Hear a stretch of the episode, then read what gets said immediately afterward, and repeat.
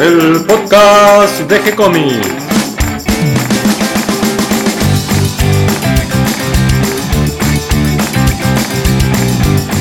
Muy bienvenidos a un nuevo episodio de G-Comics, el podcast donde hablamos de todas las técnicas necesarias para realizar un cómic, cómo dibujar un manga y todo el conocimiento requerido para dibujar esa historieta que tenemos dando vuelta en la cabeza.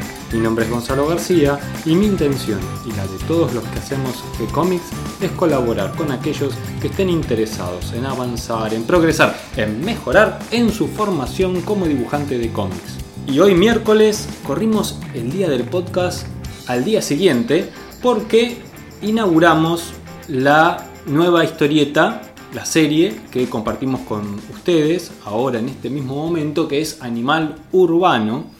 A partir de hoy lo van a poder leer, vamos a ir subiendo todas las semanas de a 5 páginas y me acompaña Cata García. ¿Cómo estás, Cata? Bien, muy entusiasmada con la nueva historieta. Varios están muy entusiasmados, ya me están preguntando por la edición en papel.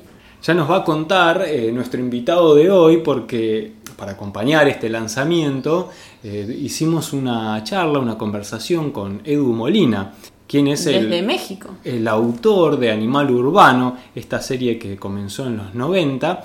Esta idea, como decimos al principio, ¿no? esa idea que uno tiene dando vueltas en la cabeza, bueno, esta historia que tenía dando vueltas en la cabeza Edu Molina con Animal Urbano, la plasma en, en unas páginas y luego se suma como guionista Tato Dabat y un poquito más adelante Guillermo Grillo quien le termina de dar forma a esta historia que se convirtió en uno de los personajes principales de, los 90 de, aquellos personajes que tuvieron una vida larga.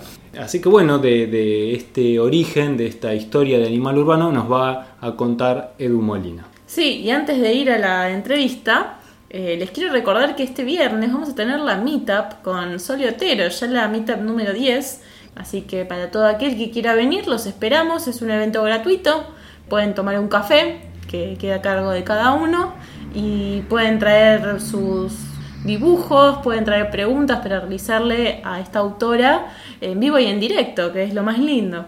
Y además después nosotros vamos a grabar la, la, charla para compartirla con todos ustedes. A la semana siguiente, en general lo subimos. Quedan todos invitados, si quieren más información sobre este evento pueden ir a la pestaña agenda de nuestro sitio de gcomics.online donde van a encontrar bien la dirección, el horario, dónde queda, eh, quién es nuestro invitado, un poquito de información, todo eso está ahí en la página de gcomics.online donde además van a encontrar cómics, historietas, manga, como Animal Urbano, con quien vamos a hablar ahora, el autor de Animal Urbano, Edu Molina.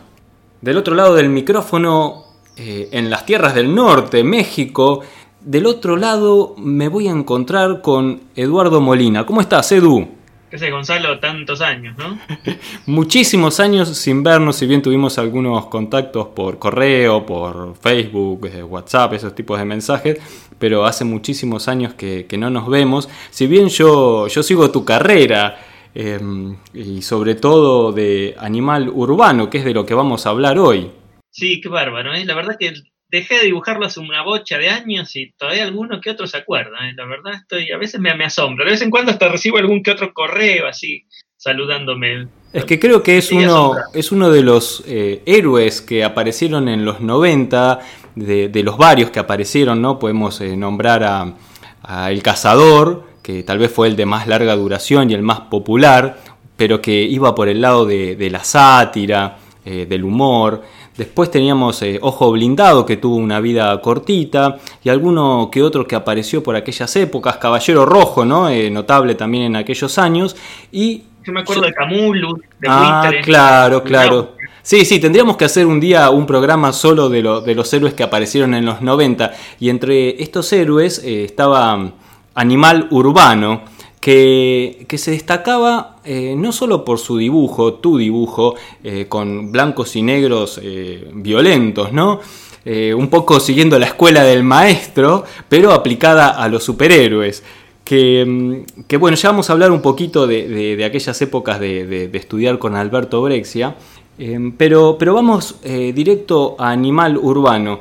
la, temática también es lo que me llama la atención, porque eh, se para desde una visión de, crítica social, de, crítica política, ¿no? nuestra mm, sociedad sudamericana que está eh, tan mal distribuida, donde hay tantas injusticias, eh, Argentina, Brasil, México, entre los tres países creo que hacen varias veces la superficie total de Europa, pero con una cantidad de riquezas increíbles de, eh, a ver, los países latinoamericanos que no tienen eh, pampa para cultivar, eh, tienen selva. Los que no tienen selva tienen montañas con metales preciosos de, de, todo tipo en la tierra.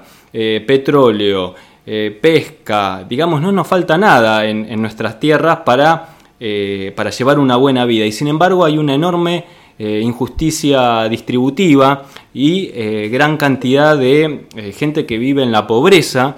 Y aquí es donde aparece Animal Urbano, porque surge justamente en medio de una villa miseria. Sí, está, bueno lo que decís porque no nos falta nada, sí, es cierto, no nos falta nada, lo que nos sobran son traidores, me parece. Ese ha sido nuestro problema. Y ahí viene Animal Urbano a establecer un poco de justicia. Sí, me, haces pensar un poco. Lo que pasa es que bueno, hay que situarse en el momento en que, en que nació Animal Urbano.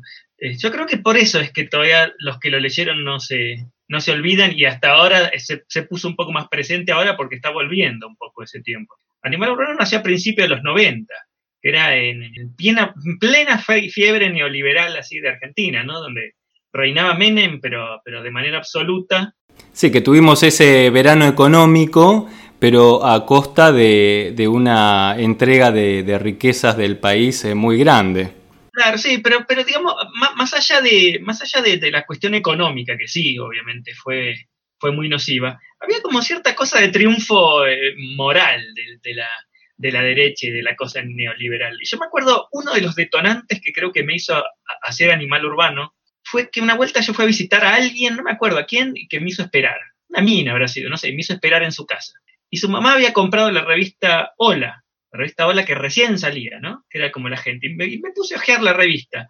Y me acuerdo que en la revista vi que te lo mostraban a Alfredo Astiz, que todos sabemos quién es, ¿no? De, todos los represores debe ser el más infame, de todos, mm. que, es muchísimo. Es decir, te lo mostraba Alfredo Astiz, la revista que todos ya sabíamos quién era, porque había pasado el juicio de las juntas, había pasado el, Nunca Más, todos sabemos que había pasado. Eh, te lo mostraba Alfredo Astiz levantándose unas chicas en una discoteca. Y el encabezado era como, ah, antes era el terror de los subversivos y ahora, viste, asola a las muchachas.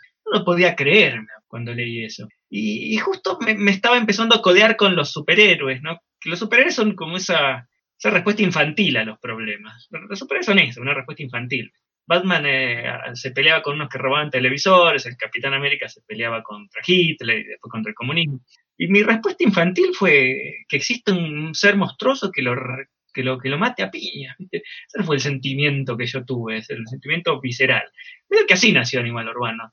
Que los primeros números hice el guion yo, pero yo no era guionista, ni siquiera lo soy ahora. ¿eh? A pesar de que tengo un, par de novelas gráficas hechas, tampoco me considero guionista.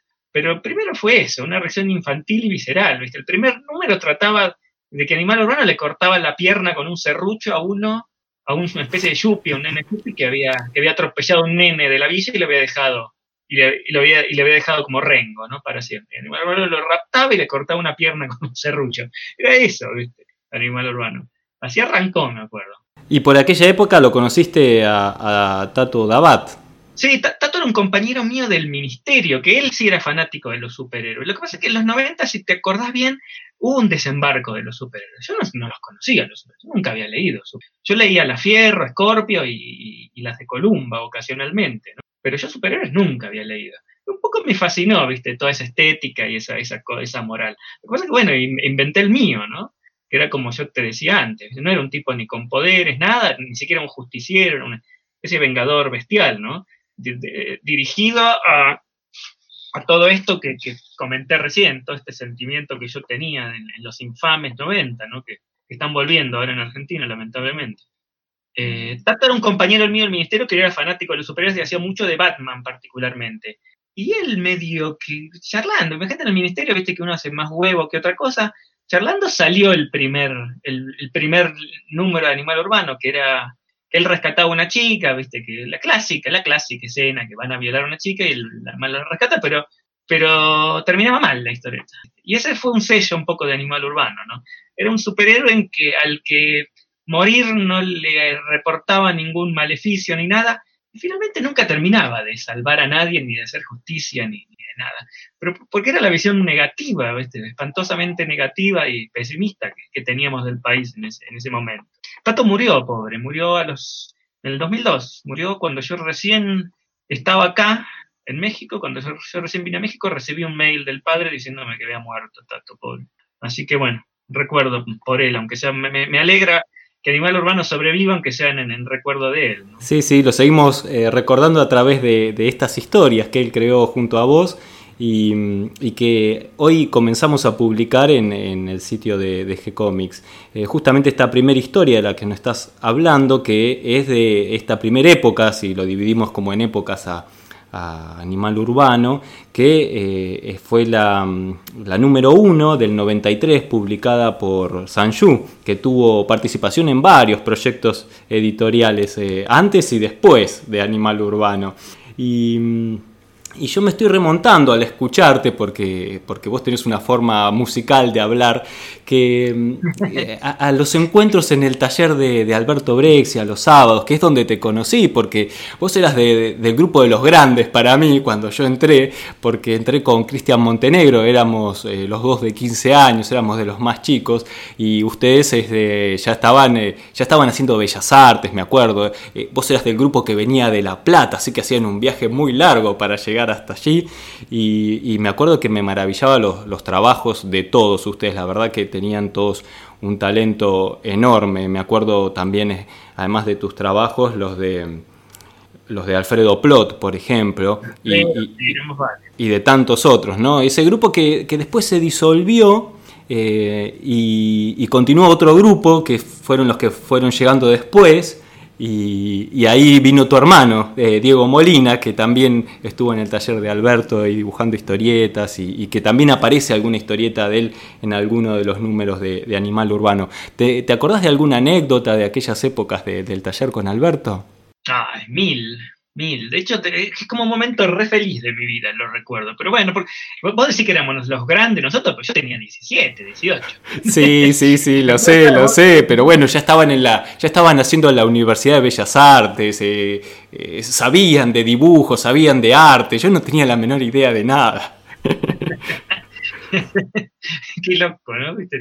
Este, sí, yo tengo unos recuerdos re felices de toda esa época. La cosa es que para nosotros que veníamos de La Plata, era como una experiencia eh, integral, ¿viste? Creo que entramos a las 4 de la tarde, no sé si te acordás. Sí, más o menos 4, 5, y nos quedábamos a veces hasta las 9 de la noche. Ya no sabía Alberto cómo hacer para que nos vayamos. Imagínate, el viejo pobre se cansaba, ¿viste? Era un tipo grande. Imagínate que nosotros salíamos a las 12 del mediodía de La Plata. Pues nosotros tomamos dos trenes y el subte. Nosotros íbamos en tren hasta Constitución, de Constitución hasta 11, este, haciendo transbordo y todo, y de 11 hasta Aedo, que era donde vivía. Para nosotros era como el Far West. Era una peregrinación eso. A las 12 de la noche. Volvíamos a las 12 de la noche solos en el vagón. Entonces, yo era a los 17 años, viste que el mundo es una cosa por, por descubrir entera. Para nosotros era la aventura total. Entonces, y además de las clases, de, además de verlo al tipo ese, que si bien éramos jóvenes e inconscientes, como debe ser cualquier joven, que está perfecto, sabíamos quién era el visto ese, que, que, si no se lo veía en la fila del supermercado ni podía ni, ni se podía llegar a imaginar que ese tipo era el mejor dibujante que existía en el mundo. Sigue siéndolo para mí. El otro día fueron 25 años que se murió, sigue siéndolo para mí. Sí, sí, un, maestro indiscutible de, de todo el arte de la historieta completo. Sí, ¿te acuerdas cuando salíamos, que nos íbamos charlando? ¿viste? Era como una, época de entusiasmo absoluto, que, uno tiene a, esa edad. ¿Te acuerdas que a veces nos íbamos a tomar algo ahí a la estación Aedo, de vez en cuando? Éramos una banda, nos llevábamos muy bien, además me acuerdo. Así que sí, yo tengo un recuerdo re feliz. Anécdotas, qué sé yo, mil, mil. Y, sobre todo en aquella época teníamos la fantasía ¿no? de, que, de que nos íbamos a dedicar al dibujo de la historieta, de que, de que iba a ser nuestra, nuestra forma de vida. Sí, sí, sí. sí una fantasía que chocó contra unas, unas cuantas paredes y, lo sigue haciendo, ¿viste? Pero bueno, acá estamos, ¿no? Dándole. Bueno, a ver, y, contame un poquito, ¿cómo fue esto después del taller con, con Alberto? Eh, ¿Cómo continuaste tu carrera? Sé que terminaste la carrera de Bellas Artes. No, bueno, no, yo no la terminé. No, no, Alfredo sí la terminó. No, yo no, yo el estudio no, nunca fue para mí. No sé, yo di tumbos, viste, di muchos tumbos. Lo que pasa es que los 90, que fue cuando nació Animal Urbano, creo que fue la peor época de la historieta argentina eh, desde que empezó. No sé si te acordás, que cerraron las revistas. La historieta como la conocemos se terminó. Cerró la, la revista Fierro, la Scorpio, desapareció Columba. Todo lo que conocíamos como que era historieta murió en los 90, ¿viste? Sí, había que hacerlo todo de nuevo. Si querías publicar tenías que hacerlo vos. Sí, fue un momento como de mucho, de, eh, no sé, como estábamos todos perdidos, ¿viste? nadie sabía bien para dónde ir. Nacieron las publicaciones, nacieron los, las autopublicaciones, los fanzines, un montón de cosas. Pues la historieta se recuperó, Argentina digo, ¿no? Se recuperó de manera milagrosa, increíble, ¿viste? Yo creo, ahora está en un momento buenísimo, ¿no? Me parece a mí. Tenemos nuestras subidas y bajadas, como, como todos los países eh, de esta zona, como de... En cuestión editorial, nadie vive de lo que publica en Argentina, eso lo sé. Pero en, cuestión editorial, los materiales que se están eh, produciendo ahora en Argentina me parecen buenísimos. Sí, sí, hay muy buena calidad de, dibujantes y de guionistas, hay mucha gente con ganas de, hacer y haciendo, y eh, muchas pequeñas editoriales que con gran esfuerzo eh, juntan los mangos para publicar una cantidad numerosa de títulos actualmente, porque por ejemplo solo en literatura, en, historieta infantil, eh, se están publicando más de 100 títulos por año y en historieta, la verdad el número exacto no lo sé, pero, pero tiene que ser un número bastante superior. Pero muchas cosas, y aparte hay recambio, ¿viste? Hay chicos nuevos que están dibujando como los dioses, en, cada uno en su estilo, tienen cosas para contar, ¿viste? Tienen cosas propias para contar. Yo cada vez que voy a Argentina, ¿viste? Me, doy una vueltita por alguna tienda de cómic e intento comprar algo y la verdad que estoy totalmente maravillado por lo que por lo de Argentina. Obviamente todos este, intentan hacer meter sus trabajos en Europa, en lugares donde les dé un peso, pero el amor a la historieta que tenemos los argentinos está ahí, porque nadie se quiere ir. Todos quieren quedarse, todos quieren estar con su librito, con, su trabajo ahí, y eso es algo. Algo que está pasando muy lindo es, eh, que no sé si estará pasando allá también en México, que es eh, muchos encuentros de historieta, eh, algunos más grandes, otros más pequeños, algunas grandes convenciones como la Crack Bam o la Comic Con, pero muchos encuentros más chicos como el Dibujados o mismo las reuniones que hacemos nosotros desde el sitio web, donde nos juntamos con, con distintos dibujantes y se van armando grupos muy lindos donde yo lo que noto también es eh, mucho mucho clima de, compartir, de ayudarse uno a otro, eh, noto menos egoísmo, menos ego y, un más compartir, el darse consejos, el ayudarse, el darse una mano, el apoyarse mutuamente y el de pasar lindas conversaciones, eh, sobre todo esto de la historieta. Es muy, muy lindo lo que se está dando. Y por supuesto, eh, cambiar este, originales y publicaciones como si fueran figuritas, ¿no? También. Sí, acá es bastante parecido. Si, bien, digamos, la historia de que, ha recorrido la historieta acá en México es bastante distinto al de allá. Estamos más o menos lo mismo, lo, que vos decís, ¿no? De, primero de las convenciones, y reuniones, y después de, cierta cosa solidaria que hay entre los dibujantes. Creo que finalmente nos dimos cuenta, ¿no? Todos que, que no tiene sentido ser egoísta, porque nadie puede abarcar a, todos los lectores, ¿no? Nadie puede producir tanto como para abarcar a todos los lectores. Entonces, eh, está bien que haya otros exitosos y que, que haya muchos a los que les va bien, ¿no? Este, porque y, otros que arranquen, ¿no? Porque, porque digamos que en, cierta forma todos somos uno, ¿no? Todos formamos parte de eso que es ese colectivo que es historieta local, ¿no? Nacional. Entonces, e, es, como una rueda, ¿no es cierto?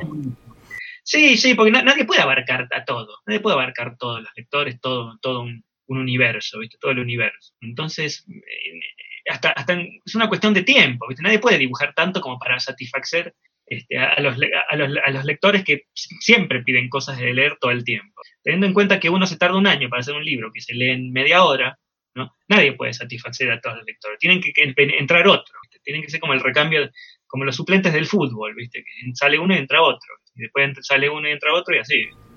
Bien, volvamos un poquito a Animal Urbano porque nos falta nombrar a, otro gran creador en Animal Urbano, que es Guillermo Grillo, que eh, fue el guionista que eh, lo sucedió a Tato Dabat. Eh, y hacen una segunda etapa, con, eh, haces vos junto a Guillermo Grillo, eh, donde Animal Urbano lo venden a través de un sistema de suscripción. Contame un poquito cómo, cómo fue esto, que es bastante novedoso, aún hoy en día.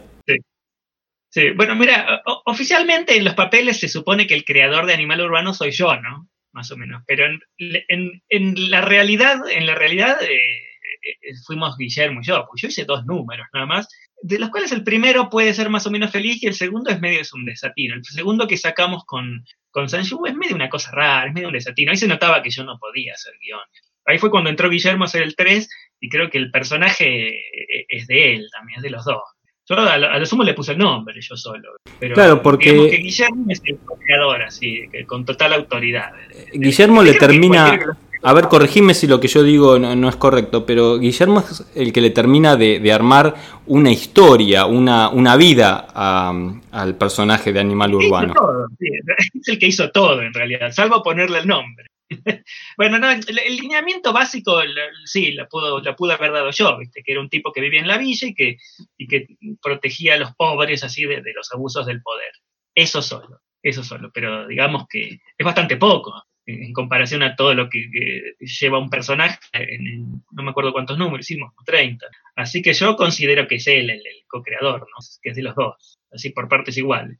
¿Cómo fue tu encuentro con Guillermo Grillo y cómo es que él termina siendo el guionista de Animal Urbano? Guillermo es compañero mío de, fue compañero mío del secundario, yo lo conocí del colegio secundario, era muy amigo de Alfredo también, éramos muy amigos, y creo que alguna vez, eh, a los veintitantos, cuando tenía los veintitantos, me parece que en algún cumpleaños mío o en alguna fiesta en mi casa, yo fui uno de los primeros que me fui a vivir solo, entonces mi casa era un, quilombo permanente de, gente y de, alcohol y de todos los descontroles. Y una vuelta cayó Guillermo en un, a un cumpleaños mío y, vio la revista Animal Urbano, me parece, o se enteró que yo la estaba haciendo.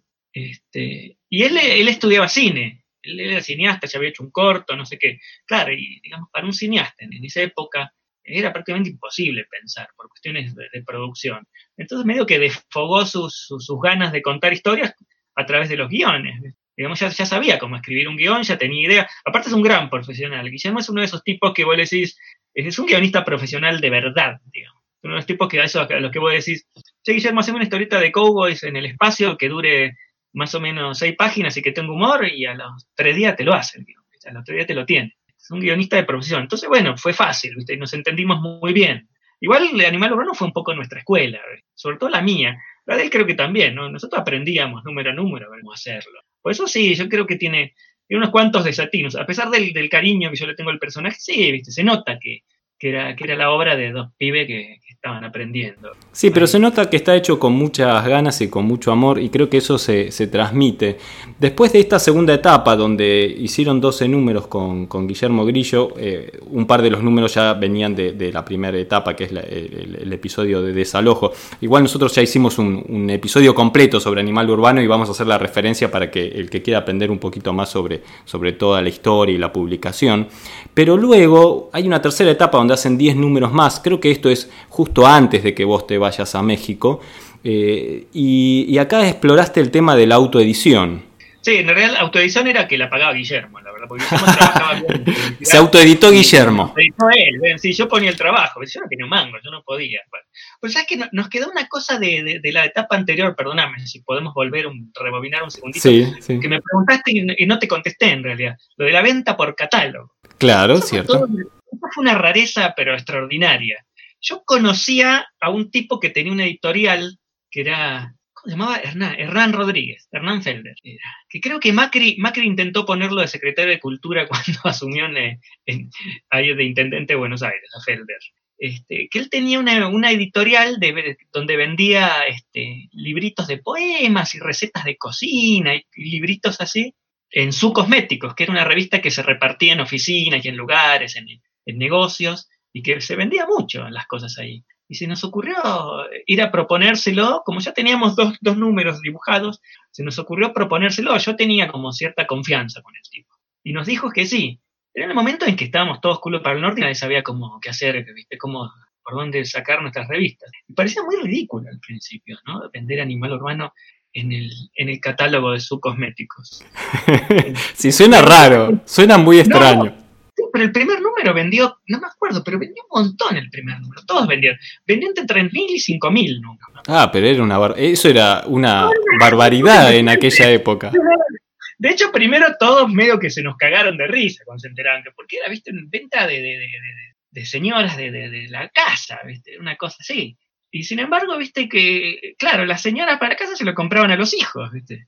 Entonces, la, primer, los primeros números vendieron muy bien. De ahí sacamos 12 números. Todos se vendieron muy bien. Y hasta me acuerdo como que usábamos un resto de papel, de, restos de, recortes de papel que quedaban libres en, la impresión de los libros de sus cosméticos. Y cada número venía con un postercito encima. Y los últimos usamos restos de, tapas duras de libros y tenían como una tapa buenísima. Así que, que editorialmente eran muy lindos los números, estaban muy bien hechos. Y ahí sé que yo me tuve que foguear así mucho, porque yo tenía un trabajo en un ministerio, en el Ministerio de Educación de allá de, La Plata, y el número salía cada dos meses, que medio que hoy lo haría, lo haría casi sin despeinarme mucho. Pero en esa época que yo estaba arrancando, para mí era todo un trabajo. Así que, sí, así fue la venta por catálogo. Me acuerdo que varios le cayeron a Felder a, presentarle así sus proyectos, porque finalmente se vendía bien, que es lo que uno quiere. Sí, sí, o sea, eh, pasó algo que, era muy difícil de, que se dé eh, por aquellos años, estamos hablando del 97, 98 eh, donde ya se nos venía la crisis del 2001 y donde vender 5.000 ejemplares eh, es, era algo casi imposible. Y, era em, impensado, y aparte sin, sin casi sin comisión encima. Y, y, Felder realmente en ese sentido se portó muy bien con nosotros, nos hacía las rendiciones de las ventas este, religiosamente y con mucho respeto y sin, sin cagarnos. Claro, así que... Se portó bárbaro. Alguno que quiera lanzar un proyecto de alguna manera original eh, puede tomar algo de esta idea y de, este éxito que tuvieron en su momento. Y, después, como, como hablábamos, eh, yo en realidad no, te había insistido en la pregunta porque creí que me la habías esquivado, pero ahora sí volvemos al tema de la, de la autoedición. Eh, ¿Cómo ah. fue eh, esta experiencia donde me decías que además el que autoeditó fue Guillermo Grillo? Vos lo acompañabas con todo tu trabajo de dibujo. No, realmente sí, autoeditamos, sí, pero lo que hacía el que hacía todo era él. o sea, él fungió de editor, ¿viste? Yo la dibujaba y, la mandaba, Pero él sí, él, de hecho el primer número me acuerdo que él es editor, él es editor de en, publicidad y en películas y todo, entonces maneja. Y me acuerdo que hasta sacamos una publicidad en, un canal infantil, que creo que era de Nickelodeon, no me acuerdo. Hasta tuvimos una publicidad en la tele del primer número. Que él, se la jugó entera, me acuerdo, el primer número tuvo una, tirada de 10.000. Y creo que si, si, bien algo se vendió, digamos que no, no, no llenó expectativas. Igual aguantamos 12 números. Lo que pasa que, bueno, Animal Urbano finalmente no pudo contra la crisis. Pero digamos todas las cuestiones de trámite, de imprenta, del ISBN, fue la distribución en, en, puestos de, periódico, todo eso, la verdad que lo hizo él. Por eso yo no, no, no es que te esquivo la pregunta, pero preguntársela a él, cómo, cómo la sufrió él. Bien, y, bueno, finalmente llegó la crisis del 2001 y se terminaron muchas cosas, inclusive terminó la edición de Animal Urbano, y vos te planteaste radicarte en México. Contame un poquito ya como para ir terminando de tu experiencia de vivir en México, de, de qué trabajas en México, cómo producís en México tu arte y, cuál es tu, conclusión de estar viviendo eh, en otra cultura, que si bien es nuestra cultura latinoamericana, eh, tienen otras formas, otras costumbres, es otro territorio. Sí, mira, en el 99 yo vine, vine acá a México a visitarlo a, Diego, a mi hermano, que él vive acá del, vivía acá del 96. Vine a visitarlo. Y me gustó, qué sé yo. Está bien que yo venía de vacaciones y hice amigos un montón de, de, locos borrachos ahí que me pasearon por toda la ciudad. Entonces estuvimos como de joda, tuve como de joda cuatro meses acá. Y me gustó, ¿viste? Quedé como contento con, con el país. Yo la verdad que la, década neoliberal en, en Argentina, como te decía recién, que no solo por lo económico, sino por el triunfo así de, cierta vileza ¿viste? que hubo, que, que, se trasladó a la gente también, ¿viste? que siento que ahora está volviendo, había hecho que yo me sintiera un poco enemistado con los argentinos, yo no me sentía muy además que a mí me había ido muy mal.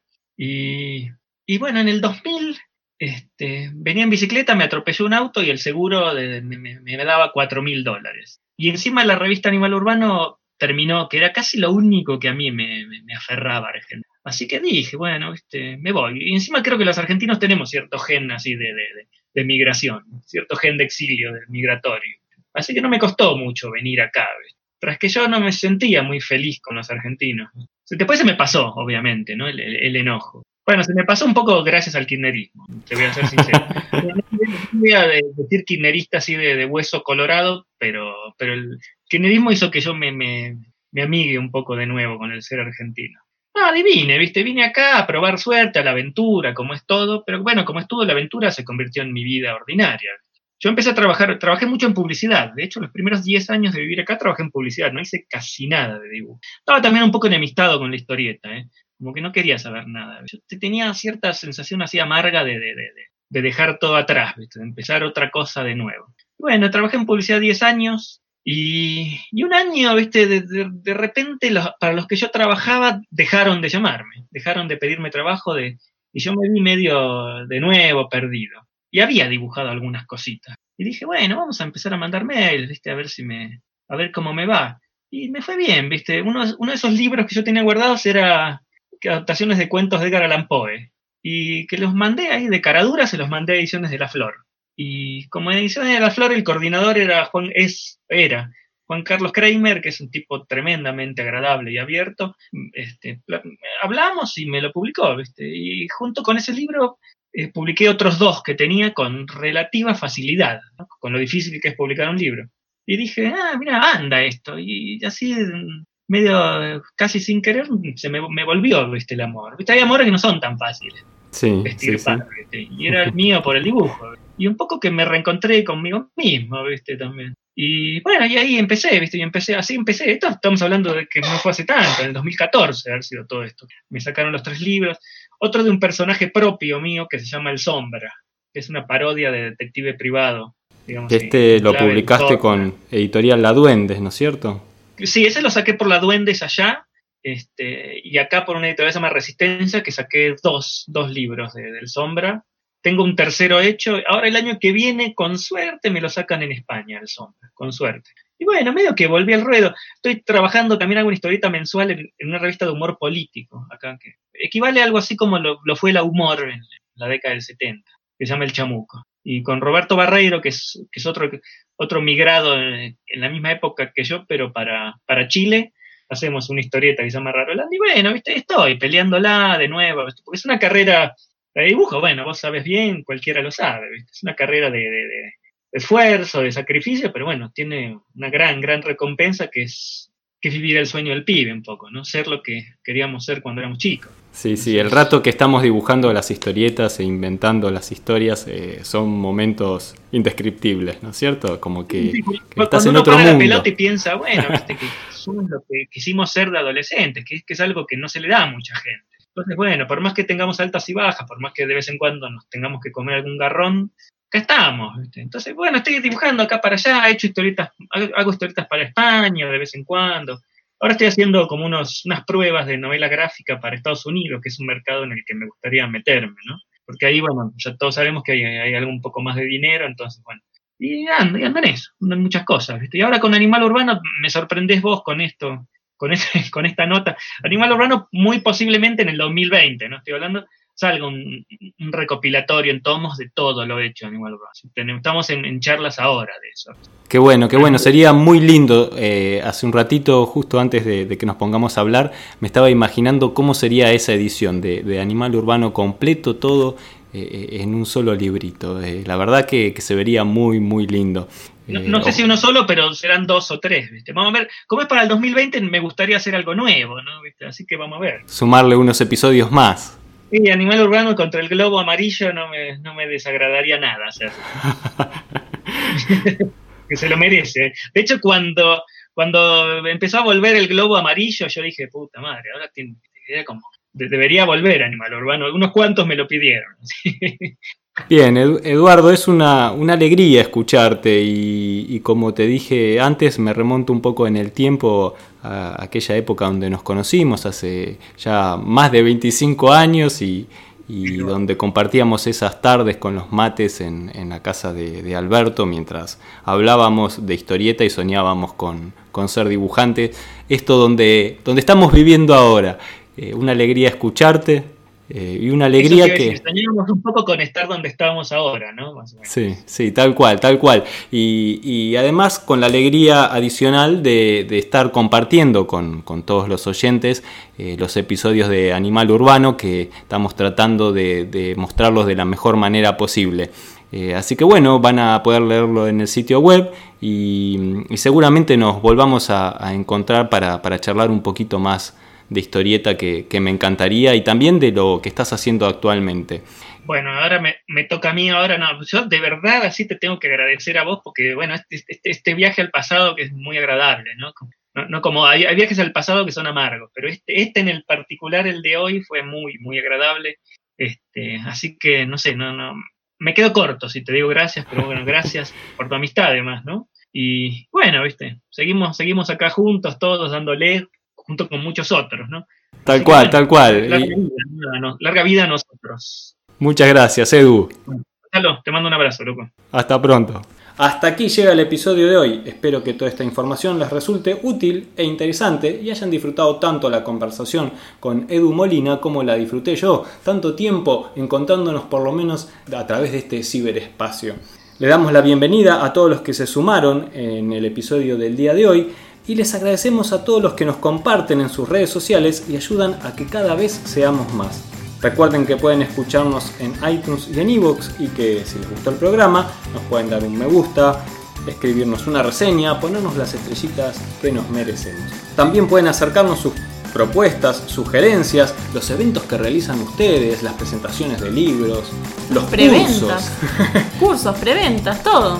Lo pueden hacer a través de la pestaña de contacto donde van a encontrar un mail y si no lo hacen directamente a nuestra página de Facebook. Mientras tanto, nosotros vamos a continuar publicando más páginas de los episodios de las series que subimos todas las semanas y por supuesto continuaremos publicando nuevos episodios. Gracias y hasta la próxima. Gracias, Cata. Gracias, Gonzalo.